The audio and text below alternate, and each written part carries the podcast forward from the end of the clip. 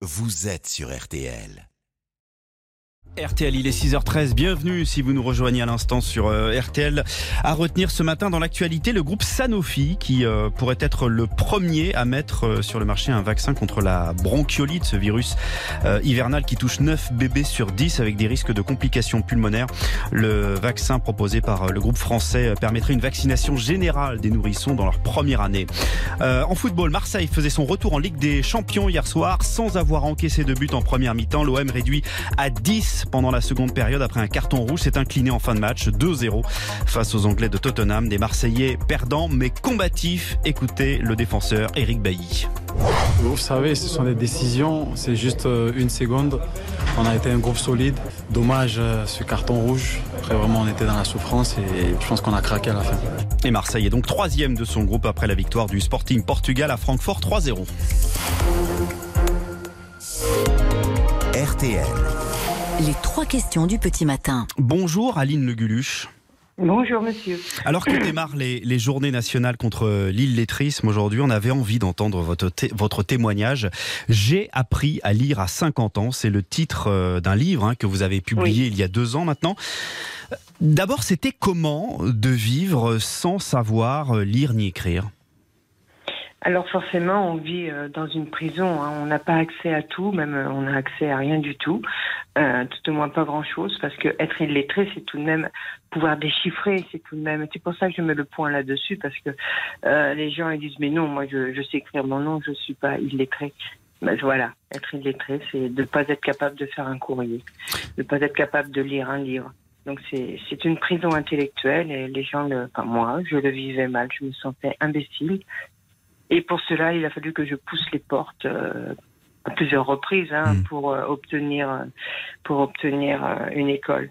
Et voilà, ça a été difficile, mais mais mais il faut le faire, il faut aller jusqu'au bout et puis pour vivre heureux.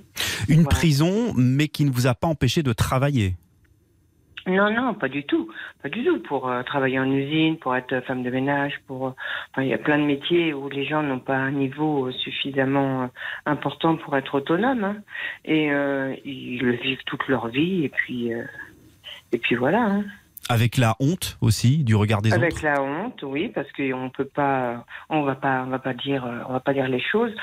Alors, on est obligé de demander de, demander de l'aide, mais c'est pas, c'est dur de demander de l'aide en fait. Hmm. C'est pour ça que maintenant, je, j'essaye, enfin, je suis le porte-parole de la lutte contre l'illettrisme et aussi euh, du programme que l'ANCO m'a mis en place pour euh, écrire son avenir. Et puis maintenant, là, aujourd'hui, je suis à Strasbourg et euh, je fais l'ouverture de la lutte contre l'illettrisme avec l'association euh, Savoir pour réussir dans le Grand Est c'est formidable. Je, suis tellement heureuse de, pouvoir faire tout ça pour les gens, pour leur dire c'est pas grave, faut y aller. Oui, c'est ça. On, va, on, va, parler de ce déclic que vous avez eu et du partage euh, très positif que vous faites aujourd'hui. Mais euh, ma deuxième question, euh, Aline Le Guluche, comment en étiez-vous arrivé là, puisque vous avez été à l'école? Oui, je suis allée à l'école, mais je suis sortie en échec scolaire. Comme encore, 10% des enfants arrivent en sixième sans avoir les compétences pour la lecture et l'écriture. Et pourquoi cet échec scolaire? Parce que je suis parce que déjà je suis dyslexique. En plus à l'époque c'était pas traité comme maintenant, même si maintenant ça pourrait être très bien traité, mais il n'y a pas d'orthophoniste, donc c'est incroyable. Hmm. Euh, et en plus il y avait de la violence. Il y avait de la violence, j'étais toujours considérée comme une imbécile parce que je, n'y arrivais pas. Voilà, c'est tout un contexte familial et puis euh, et puis l'école aussi.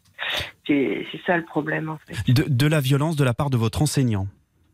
Oui, oui, oui, de la violence, euh, de la violence de la part de l'enseignant, oui, hmm. tout à fait. Hmm. Et après, je suis tombée sur un gentil professeur, euh, Monsieur Beau, qui m'a qui m'a gentiment aidé à rattraper un, peu de retard. Hmm. Mais en fait, ce qui se passe, c'est que si ensuite on retombe pas sur les enseignants euh, aussi bienveillants, on redésapprend et on se redécourage parce que quand on est enfant, c'est dur, c'est dur. Voilà. C'est dur d'être mis à l'écart. Donc c'est cette euh, violence à l'école, j'insiste là-dessus parce que ça vous a traumatisé, c'est une blessure euh, qui reste encore aujourd'hui. C'est-à-dire qu'encore aujourd'hui, ah. vous éprouvez la peur du prof que vous éprouviez enfant. Ah ben euh, aujourd'hui, si n'importe, si lorsque j'écris, on se met dans mon dos, ben, je peux plus écrire. Alors quel a été le déclic pour vous, Aline, et quel message vous aimeriez faire passer à tous ceux qui, qui souffrent aujourd'hui d'illettrisme? Alors moi, ce que le déclic terrible, ça a été euh, le, pouvoir être autonome, pouvoir me débrouiller, pouvoir comprendre, pouvoir évoluer. J'étais fatiguée, j'avais 50 ans, j'avais fini d'élever mes enfants, je voulais évoluer professionnellement et je pouvais pas. Parce que si on n'a pas de compétences, on peut pas évoluer, c'est comme ça. Et, euh, et, donc il a fallu que je pousse les portes pour ça, pour euh, pour être mieux. Et ensuite, je suis allée à l'école, euh, les compétences clés à Paris, c'était, je me souviens bien. Et euh, Ensuite, j'ai fait une VAE. C'est-à-dire Du coup, une, validation des acquis euh, par le biais de l'informatique. Et puis, et puis, puis voilà, j'ai évolué et j'écris bien avec mon ordinateur. Bon, hmm. je fais toujours des fautes d'orthographe. J'écris à la main aussi, bien sûr. Hmm. Mais je fais, euh, je fais toujours des fautes d'orthographe hein, parce que ma dyslexie n'est pas complètement résolue. Mais c'est pas grave, je vis avec et surtout, je ne dramatise plus et je vais de l'avant. Mais donc on peut apprendre à lire et à écrire à 50 ans?